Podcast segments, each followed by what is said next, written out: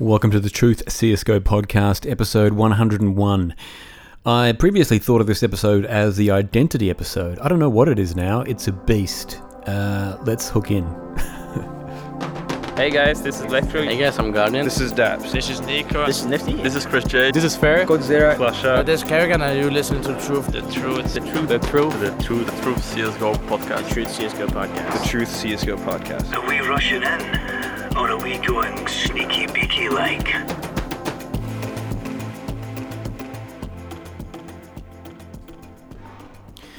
So, in this podcast, we've looked at our lives through the prism of Counter Strike. It's been a fun exercise to try and identify the universal through such an absurdly specific lens, and it's been very difficult to describe exactly what this podcast is to uh, people in the real world. Um, but as close listeners will know, I'm not a professional CSGO player. I'm actually a screenwriter. I work on movie scripts. And in CS terms, I've been a pro for about six years, and I'm probably the equivalent of a rifler uh, on Sprout. Although the last couple of years I've done a NATO Safix and subbed in for a couple of top 10 teams. Anyway, I thought today, instead of looking at life through CS, we could actually look at it through the prism of story. Basically, uh, this is some shit I've been thinking about for many years as part of my work, but also as part of how I see my life. In 2004, a couple of Australians, James Wan and Leigh Whannell, wrote, directed, and starred in a horror film called Saw.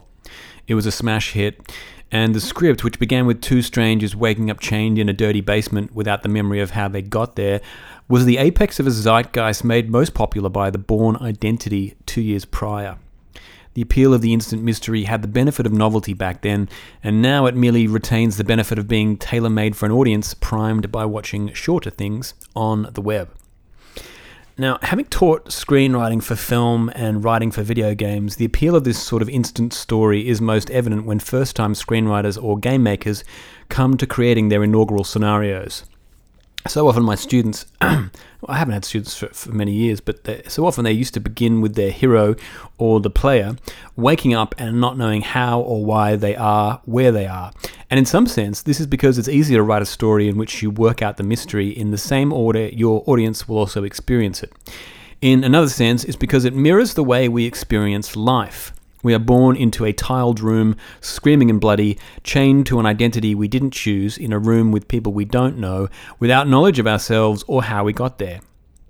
And if you're a young writer or creative person who hasn't begun to grasp the context of your own life, it's only natural that this would be the form of communication, creative communication, that you might turn to first. Now, in the wake of the deluge of copycat scripts that flooded the market post Saw, a new mutation of this narrative phenomenon appeared the three months earlier trope. And this is where a film begins with a dramatic, tense, context free situation and then flashes back to three months earlier or variations thereof. A good example is 2014's The Imitation Game, an apt name for a screenplay that carved its vital statistics from the structural fashions of the time. And it begins with eight minutes of mystery. Alan Turing's apartment has been broken into. He's interviewed by detectives who then leave the scene and say to each other, I think Alan's hiding something, at which point the story flashes back to when Turing was 11. Now, one thing we might be able to flippantly glean from this is that a film's capacity for resonance will seriously begin to flag after eight minutes without the addition of context. Context is the bedrock of meaning, and this is the same in our lives. So let's look at the most basic form of a story. so we can start sort of digesting this information. And the most basic form of a story is the sentence, made up of a subject, a verb, and an object. For instance, the cow jumped over the moon. This is a sentence, but it is also a story. and it's an exciting sentence in the moment, a cow jumping over a moon, but it's actually devoid of meaning and therefore resonance. Context is required. So let's try it with some context. The cow jumped over the moon. Flashback to three months earlier when the cow tried to jump over the moon and couldn't make it. The cow's father told the cow, You'll never amount to anything, just like your old man. I tried to jump over the moon and couldn't, and you're just like me. So the cow went into her barn and cried and cried and vowed she would show her old man, and so she trained hard for the next three months. Some writers call context like this stakes, And it's interesting to wonder what creates stakes in our own lives. Recently, I read the diaries my grandfather kept during World War II when he was building bridges for Allied troops in Libya and constructing trails for Australian soldiers in Papua New Guinea as an engineer. And the diaries uh, were laced with the letters that he wrote my grandmother. They were newly engaged, and their desire to be reunited was palpable. Their aspirations for post war life were inspiring. It made me realize that I'd been missing some valuable context to my own story namely the struggles of the man and woman who had created a life out of which sprung my father, who in turn married my mother and created a nest for me. So, this was a crucial piece of context that gave weight to my own use of time every day. How was I using this gift of my existence and opportunity that they'd fought for? This opportunity that they'd planned and schemed for. In other words, in the screenplay of my life, the movie of my life, reading these letters was like a flashback and when my story resumed in the present, there was a new layer of meaning to current events. There's an Arabic proverb that reads something like, He who does not have a past does not have a future. And the oracle at Delphi said similar Know thyself. So, this is not the limits of our analogy, this is just the beginning. Let's go back to the basics of the sentence again.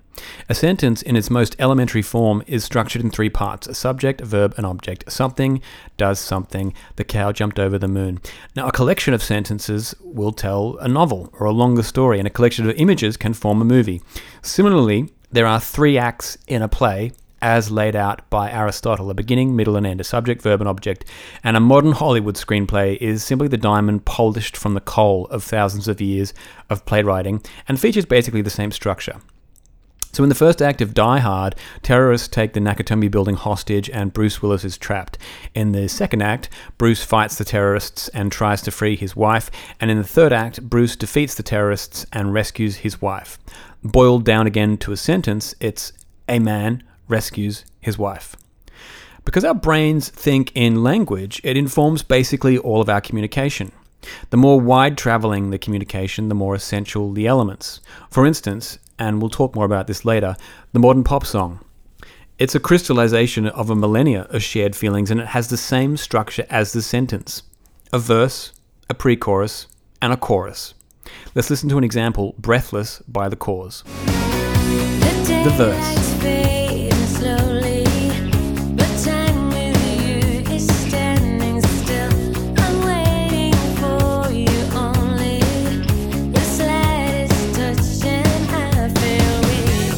The pre chorus.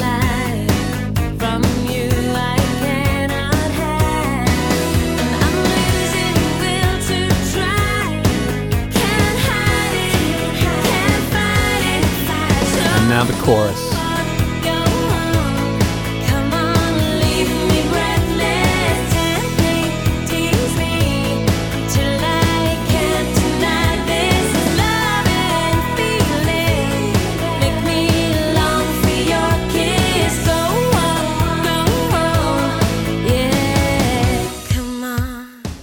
So you can hear the three progressions, the three building blocks in there that tell a story.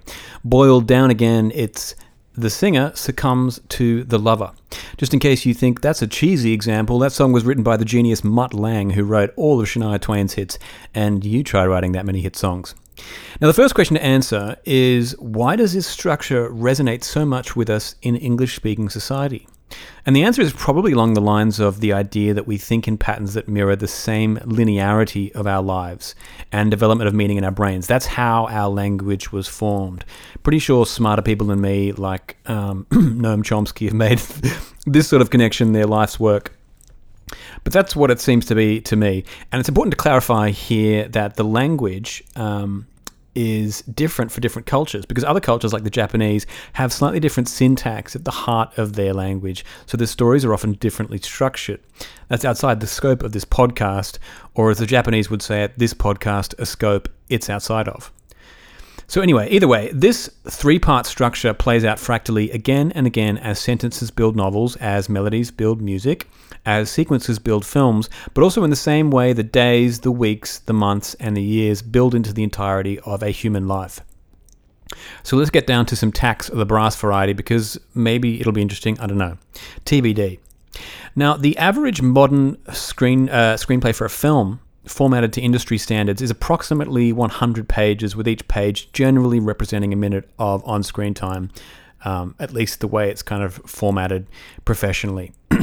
now, the way most Hollywood screenplays have been structured now for the better part of a century is, as I said, through three acts, but the middle act is essentially twice as long as the first and third act.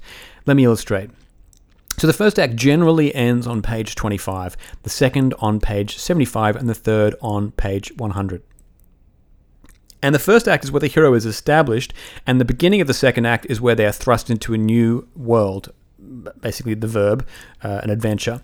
And at the midpoint of this second act, at the midpoint of the whole script, or, or around page 50 on our 100 page script, there's a shift in the story dynamics.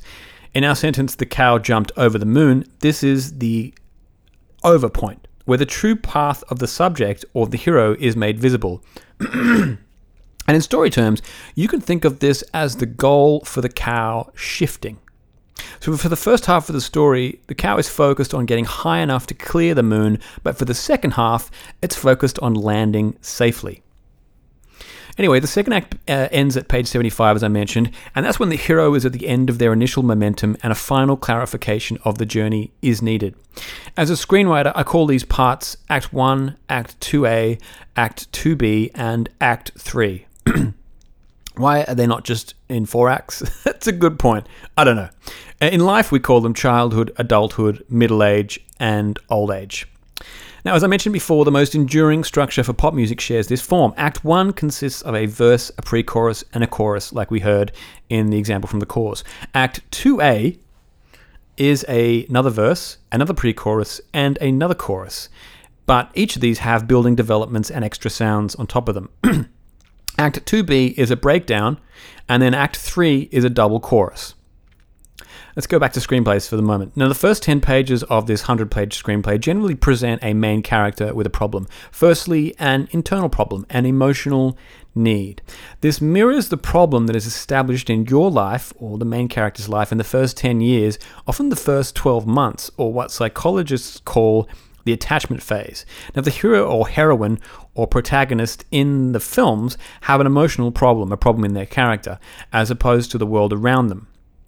And if one or more of our parents weren't able to respond to our normal cries for attention or our needs as a child and instead ignored us or dealt with us in a dysfunctional way, we will have learned to pretend that we don't have these feelings and consequently look down on people who do. As Good as It Gets is a great example of this in a film. Jack Nicholson plays a character who derides the other characters in his life for their emotionality and has basically squashed all of his uh, emotional needs to the point it's manifested itself in obsessive hand washing. On the flip side, if your parents responded to your cries for help with their own cries for help, you might have learned to squash your own feelings for the sake of being a people pleaser. This is known in the Catholic religion as original sin, having original sin because the dysfunction of our ancestors has been transmuted between generations and we basically have to atone for it. In Hinduism, it's the karma from a past life. Now, it's important to note that sometimes it's not the main character in film, in screenplays, who is presented with a flaw. Sometimes it's actually the world around them that is presented as flawed, and the main character whose job, whose journey in the film is to change that world. This is basically the story of Jesus, and it represents a struggle no less difficult than the change within, to change ourselves within. Um, and this is an experience we've all had, a perspective we've all had, had at some point that we are right and the world is wrong. Um, it drives a lot of revenge movies, and I'm sure it drove some of my adolescent despair. I have a feeling that whichever of these two narratives vibrates with us the most is actually correlated with the schism we see in the current US political divide, um, and probably in most politics, actually. I think that the more liberal we are, the more likely we are to feel our own flaws, and the more conservative, the more likely we are to see flaws in the world around, us. Um, I'm not sure. That's a wild theory I haven't really dug into, and a hot air balloon ride we're not going to take right now. But to make things simple, let's step back. Let's stick with the story form of the flawed hero. So we are established in the world as someone with a flaw, and that flaw is an emotional reaction to a trauma, a way to defend and soothe ourselves. Not everyone has an unhappy childhood, but everyone suffers the trauma of being born, basically ripped against your will from the warmth of the womb. And similarly, a trauma at the beginning or before a film is usually what's caused the main character an overreaction in their behavior. Like Nemo's father in Finding Nemo, who lost so many children, so many eggs, so many babies, that he's basically now really overprotective of his one remaining egg, Nemo. And in Taken, essentially the live action version of Finding Nemo, it's the separation from his wife that has created a monster out of Liam Neeson. In Karate Kid, it's the trauma of Daniel having moved to a new city against his will, being torn away from his friends. Even the Corrs song I played before establishes someone emotionally frozen who's not even living their life. They're just paralyzed by this other person. Uh, the singer sings, The daylight's fading slowly, and the time with you is standing still. So, anyway, after the page 10 of your life, you begin to establish a personality. You might have noticed this with brothers and sisters, or nephews and nieces, or the children of your own they don't really start becoming people until they're eight or nine. And then all of a sudden, they're individuals. They talk back to you. They make their own jokes. They want privacy. They want to meet new people or hang out with their own friends. And they laugh at you when, when you kind of suggest that you might get a TikTok account or something along those lines. This is when they, just like you did before them, really lay down or begin laying down the pattern their lives are going to take for the next 30 or 40 years. And this stage, uh, not only in, in screenplays, but in your life. It's kind of when you solidify the pattern of just how you're going to deal with your quote unquote trauma. And this is borne out when you come up against your problem. with Marlin, that's when his son Nemo goes missing. In your life, it's when you step out into the world. Usually, it's high school. Um, and suddenly you had to deal with expectations. Naturally, of course, you use the survival techniques you've learned at home, this dysfunctional talent or talents that you've developed to deal with your trauma. For instance, you might shut out people and draw by yourself in the library, or you might enroll in every single activity you can so that you feel validated by the adults around you. Uh, you might uh, throw yourself into Counter Strike uh, and try to climb up the ranks obsessively.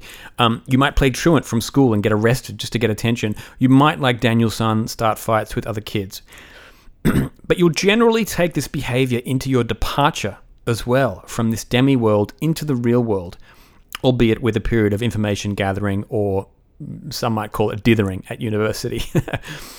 But anyway, graduation, this is what Joseph Campbell called crossing the threshold when you leave your parents and the environment of your adolescence and go out into the real world. It's basically the equivalent of when uh, Luke Skywalker left Tatooine for the first time, or when Liam Neeson stepped into the streets of Paris. And it's here where you are faced with a choice continue in your dysfunctional behavior or adapt to a more realistic view and hence a way of dealing with the world. Classically, we as humans will take the path of least resistance and do everything we can before we are forced by the impending death of our soul to redefine the world or admit that the imperfections of the world are mostly reflected in our view of it. More on that in a second. and so, like the heroes of films, we will continue to act in dysfunction for as long as we can, from pages 30 to 60, or Act 2A, as I mentioned before, the verb, pretty much the age of 20 to 40. So, this is the part of the screenplay where the hero pursues the goal of their teenage years. And this is why the second verse in pop songs repeat themselves, because we generally tend to double down. You go after what you want by repeating what you've learned. So Marlin continues in his frantic sense of overprotectiveness for Nemo because it seems to be getting him closer to his son. It's the only way he knows how to do it. It's the only way he knows how to parent. You continue to shut yourself off from people and draw in the library because the reactions you got from your artwork made you feel so special, or you keep getting arrested to get the attention you were lacking as a child. After all, it's gotten you this far, and it might be a full 20 years before the lights come up in your disco to reveal the ugliness of diminishing returns. Now, this repetition of your first verse, your pre chorus, and chorus has one important distinction. This time, in your Act 2, in your 20s to your 40s, you have the confidence and resources of someone a lot older. Like Breathless, there's new lyrics in the second verse and some new harmonies in the second chorus. It's more of the same, it's only bigger. And your illustrations are being sold left and right. if you're a drug dealer, you're dealing meth to dozens of people, and you're working ridiculous hours to please your boss in the hopes of getting a promotion. So it's often not until we get to the epiphanic midpoint of our lives that we realize the language of the program we've been running on. The midpoint of the screenplay is exactly where this moment happens as well. Now, for some in their lives, this is the same as a midlife crisis, where you reach the summit of your teenage goals, illustrating the cover of the New Yorker, if you're the drawing example we've been going with, or a prison sentence, if you're the uh, drug dealer example we've been going with, or a CEO if you uh, have been chasing that uh, external validation, perhaps, or uh, power, I don't know, whatever. Anyway, seeing this horizon, if you do summit that goal, it can make you wonder why did I want this? Was it me who wanted it, or did I want it because I was told to? Why did I tell myself, for instance, that I didn't want a family? Or why did I concentrate on my family and never my own dreams? And at what point, you might ask yourself, did I deny myself a certain desire? What was it in reaction to? And something screenwriters often say is that this is the point the character gets what they want, but not what they need. And they suddenly realize in terror that what they need is far more important than what they want. And why terror? Because it is precisely the actions of going after what they want that has now endangered what they need. It is precisely everything that you have done up until the midpoint of your life that has gotten you really far away from the kind of place you actually need to be to be happy. Liam Neeson has now endangered his daughter further through his reckless actions. Marlin is further than ever from his son. Daniel San is now enrolled in a karate tournament for which he isn't prepared, and the singer of Breathless is basically in danger of dying. The midlife crisis, the classic midlife crisis, often is punctuated by a divorce at this point, a separation from children, or the rude awakening of a world around you that says, you have to change or you will lose everything. Now, on the flip side, back in the late 20th century, when screenplays were generally about 120 pages, the midpoint was sometimes associated with a phrase, sex at 60, because it was often the halfway point when the hero would consummate a personal relationship with another character and realize that what they needed all along was actually a true connection with another person. And this is because trauma cannot be puzzled out by yourself in a room. The damage from our past cannot be laid out on a table in an apartment and taped together by yourself before you go out into the world. Trying to fix yourself by yourself from the inside is akin to rubbing a wine stain with the same cloth. You need salt. You need other people to spread and disperse it and soak it up and share the stain, share the load across a larger nervous system than your own. Now, to backtrack just slightly, you can't reach this point properly unless you've completely individuated. And in the classical hero's journey, the individuation takes place through the trials of a hero in the first half, the teachings of a mentor, and the assistance of a helper. So by the midpoint, the hero has created an identity informed by the past, the mentor, and is looking forward to the future, the helper, and is now capable of an intimate relationship with another without the threat of dissolution of their id. The moment that I mentioned before, that they recognize what they need at the exact moment they have endangered it, is called irony. All good stories have irony because they reflect the central irony of life. This reflects the central irony of existence, which is that wisdom is gained precisely at the moment the energy of youth is lost. Now, often at this stage, at this midpoint stage, you might have kids who are going through their own ego emergence as their puberty hits, and you need to put your ego aside to make space for their development. This is the point at which the happy ending and the tragic endings are defined, or what Aristotle called the comedic and the tragic. If at this point in your life you realize what your true need is and decide to change, the stage is set for an ending in which you get what you need, regardless of whether you get what you want or not.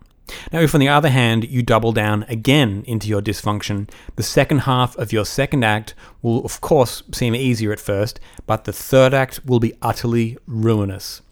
Now, the form of most Hollywood films are therefore comedic, in uh, Aristot- Aristotelian terms, uh, but they have a seeming defeat at the climax of the second act, which then leads into an eventual triumph.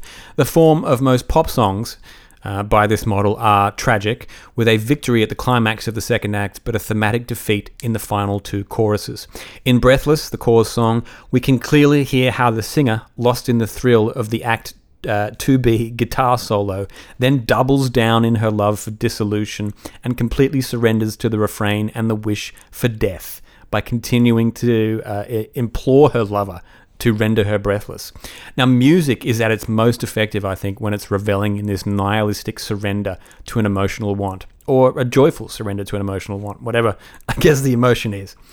Anyway, the difficulty um, in your life, let's get back to your life, in the second part of this life and in these screenplays, is that once you've realized what the stakes are, once you've realized your flaw and what you're fighting for, um, then it becomes doubly important that you change, but also doubly difficult because now you're fighting not only the danger in the world, you're also fighting for your very soul. Now, Liam Neeson not only has to find his daughter, he's also fighting to regain his humanity. And Daniel San not only has a tournament to win, but he also has to uphold Miyagi's legacy and honor. Now, whether this happens for you at the age of 40 or 45 or 39 or 25 or 50, it's once you've understood this truth that the true journey of your life becomes illuminated. And this is where Socrates' supposed utterance at his trial, the unexamined life is not worth living, really begins to make sense, as your own lack of examination may give you the sense that the days you have lived up until this point have basically been discarded behind you like fish heads just washed through the gunnel holes of your trawler. As you race now towards the climax of your life, as the screenplay races towards the end of the film, the stakes of your story and the stories become higher. You now have the tools to know what you need to do, and there are no excuses. It's interesting to note here that it's really only the prospect of your soul's death that causes the change in you. As Jung said, the only thing that moves nature is causal necessity, and that goes for human nature too. Without necessity, he said, nothing budges, the human personality least of all. So essentially, what you're faced with is a fate worse than death, and your only chance for survival is change. A Little sidebar here. It's important to acknowledge that along the way, these are not the only stories that resonate with us.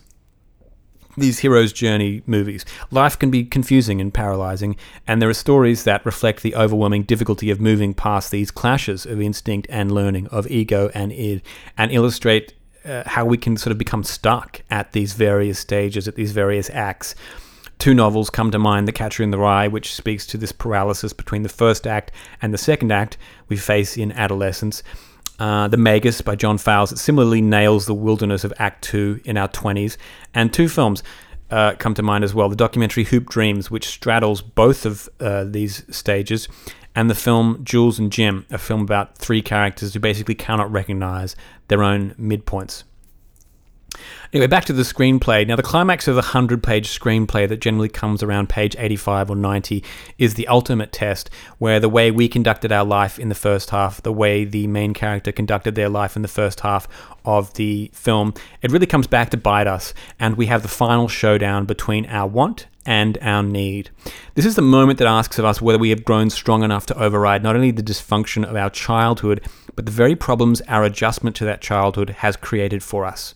So Marlin has rescued Nemo, but now they are both trapped, and he must let Nemo go into the world and trust him to save them both. It's a surrender, it's a transcendent moment. It's Luke giving into the Force, it's Daniel-san closing his eyes to deliver the crane kick. And if we take our earlier example of a marriage breakdown, for instance, at the midpoint, this moment comes after the shock of the divorce and the introspection that has come from a shattered world, um, some some some trials, some misguided attempts maybe to rebuild this with you know uh, using the new tools we're trying to learn uh, from the lessons we've learned at the midpoint. And this is where the question is posed Can you return to your family with loving arms and let go of the hurt and blame and embrace them once again with yourself truthfully laid bare? Now, the final 10 pages of a movie, the final 10 minutes, are oftentimes concerned with an unexpected fight, depending on the genre of the film, but generally end in a triumphant return to civilization with the powers that you, the hero, have discovered. And in this day and age, that's characterized as a happy retirement surrounded by family and friends with the satisfaction of a legacy that will continue upon your death. Um, Marlin has Nemo, and their relationship is better than ever.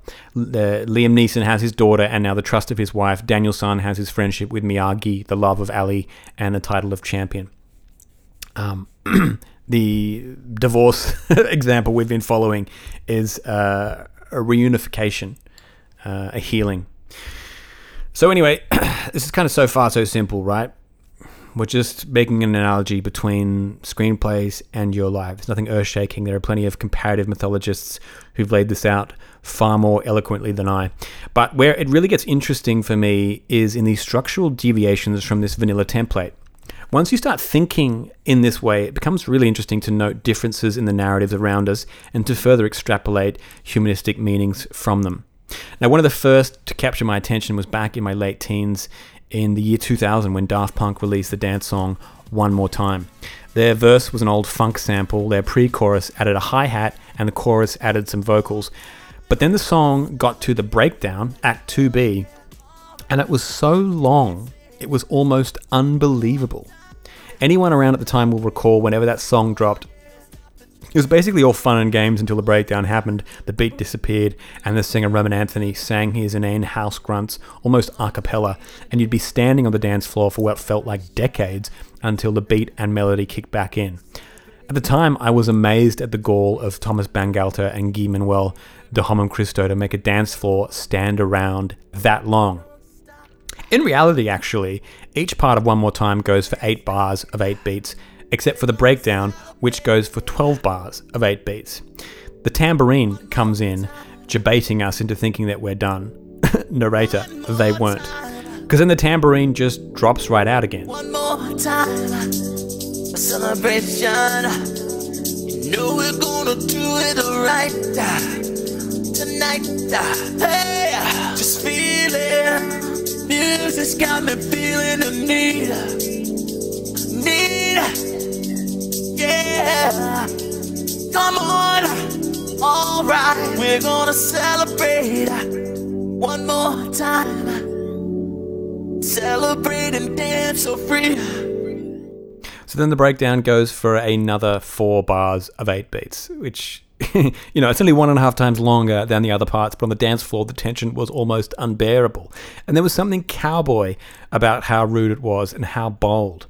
And speaking of cowboys, sometime later, when I was studying screenplays, I noticed a similar structure in the 1969 film Butch Cassidy and the Sundance Kid, whose screenplay was written by William Goldman. If you haven't seen it, it's a western about fun loving crooks Butch Cassidy, played by Paul Newman, and his sidekick, sidekick Sundance, uh, played by Robert Redford, and Butch's girlfriend Etta Place, played by Katharine Ross, and their adventures basically robbing banks. At exactly the second part of the second act, Act 2B, a repetition in structure occurred that was extraordinarily long. Butch and Sundance are on the run from a super posse who are paid to hunt them down by local sheriffs. They keep being chased, and the posse just keep coming and coming and coming until finally Butch and Sundance manage to evade them by jumping off a cliff into a river. It's the same structural cowboy move. It's the same fuck you to an audience at the exactly the same place. at the exactly the same place. Ah, the days of good English have went. Now, at this point in time, you may be thinking that I'm nuts. But hold on to your helplines, we're going to go deeper. Identifying this anomaly of structure illuminates further similarities. There are three main chords in One More Time A, G, and F. And there are three main characters in Butch Cassidy and the Sundance Kid. A is Butch Cassidy, the anchor chord. G is the contrarian Sundance Kid, and F is Etta Place, the love interest constantly threatening to break up the friendship of the two men. Butch, Butch, Butch, Sundance, Butch, Butch, Butch, Sundance, Butch, Butch, Butch, Sundance, Etta, Etta, Etta, Etta, Etta, Etta, Etta, Sundance. so Throughout the sequences of the film, Butch is actually the verse, Sundance is the pre chorus, and then Etta is the chorus if you expand this structure out. And in your life, you are the flawed Butch, Sundance is your ally, your friends, your family, whatever, and Etta represents your relationship with ambiguity, with the ambiguous, with the unknown. It's a sense of what you want. So this is as pure as it gets. With just two notes, with just two characters, you don't have a song. With just Butch and Sundance, you don't have an interesting movie. With just a subject and a verb, you don't have a meaningful sentence. With just a verse and a pre chorus, you don't have a satisfying song. With just your id and your ego, your life is just a spinning wheel. This is what it sounds like.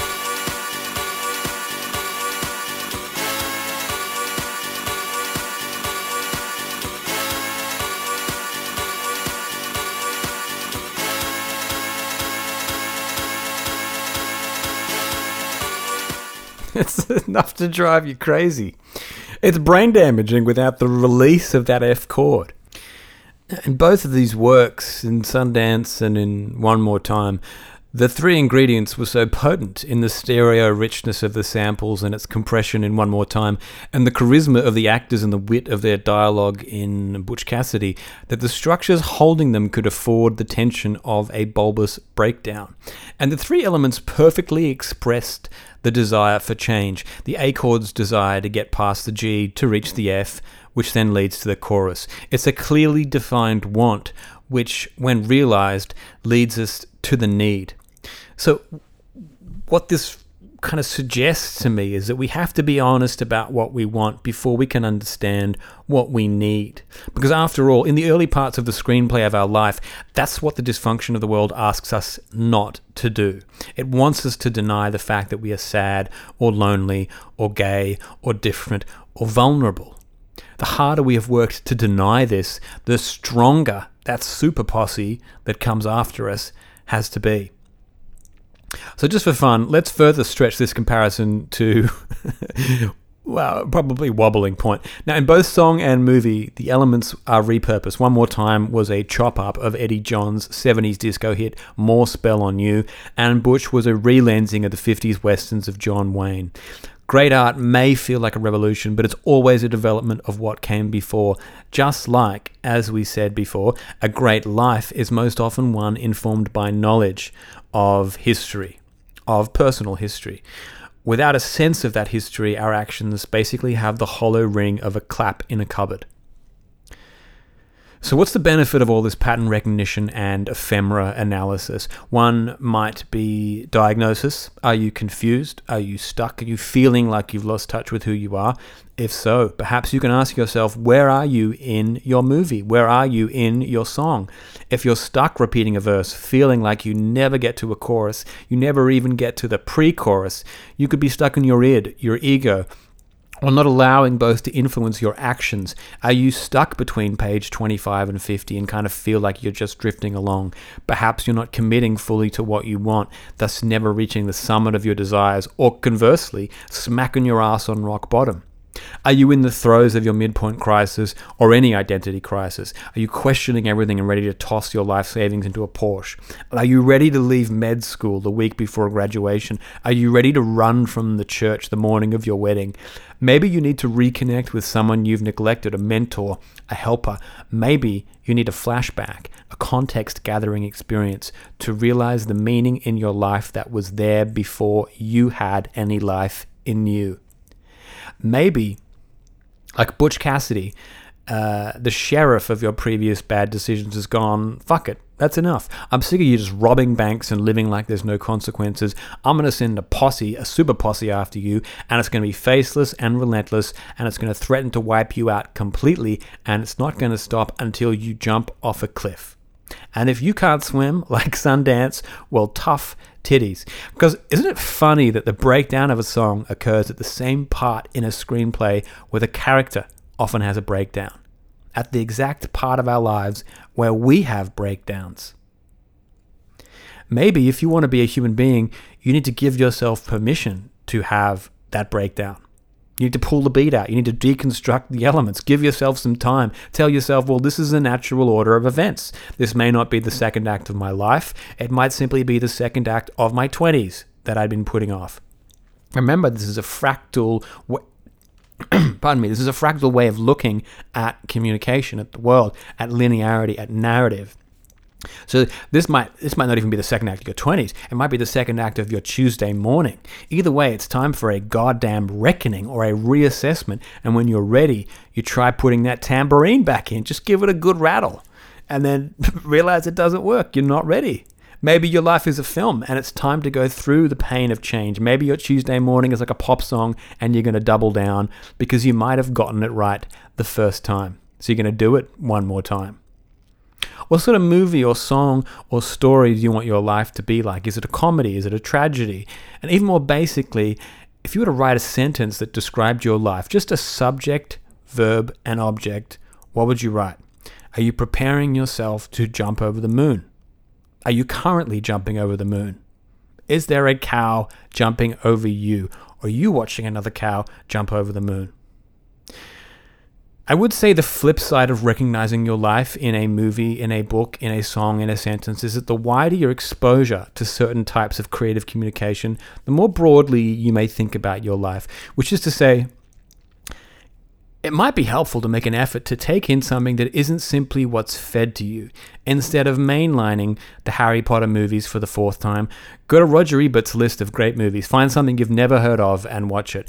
Instead of reading Robert Greene's 50 Laws of Power because your cousin recommended it to you. Walk into the biggest library in your city, walk through the shelves until the title of something really jumps out at you and read that. Could be that your subconscious latches onto some learning that it needs to get to the next stage of your screenplay. Instead of just listening to what YouTube's algorithm looks like, go to radiooooo.com, that's with five O's, and listen to some Greek stuff from the 1950s.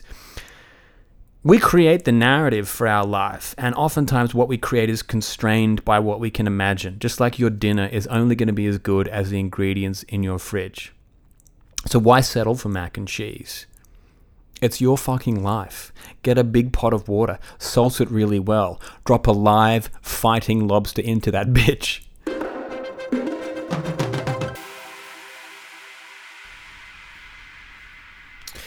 So I don't think there'll be another episode uh, like this. I, this only came out because I was kind of planning it about a year ago, uh, just writing up little bits and bobs. Um, this episode was actually recorded in my third quarantine during the COVID 19 pandemic. If it were possible to use that as an excuse for the depths to which I disappeared up my own anus, I would, but I can't, so I won't. Music was by Beaufort, Daft Punk, and The Corrs.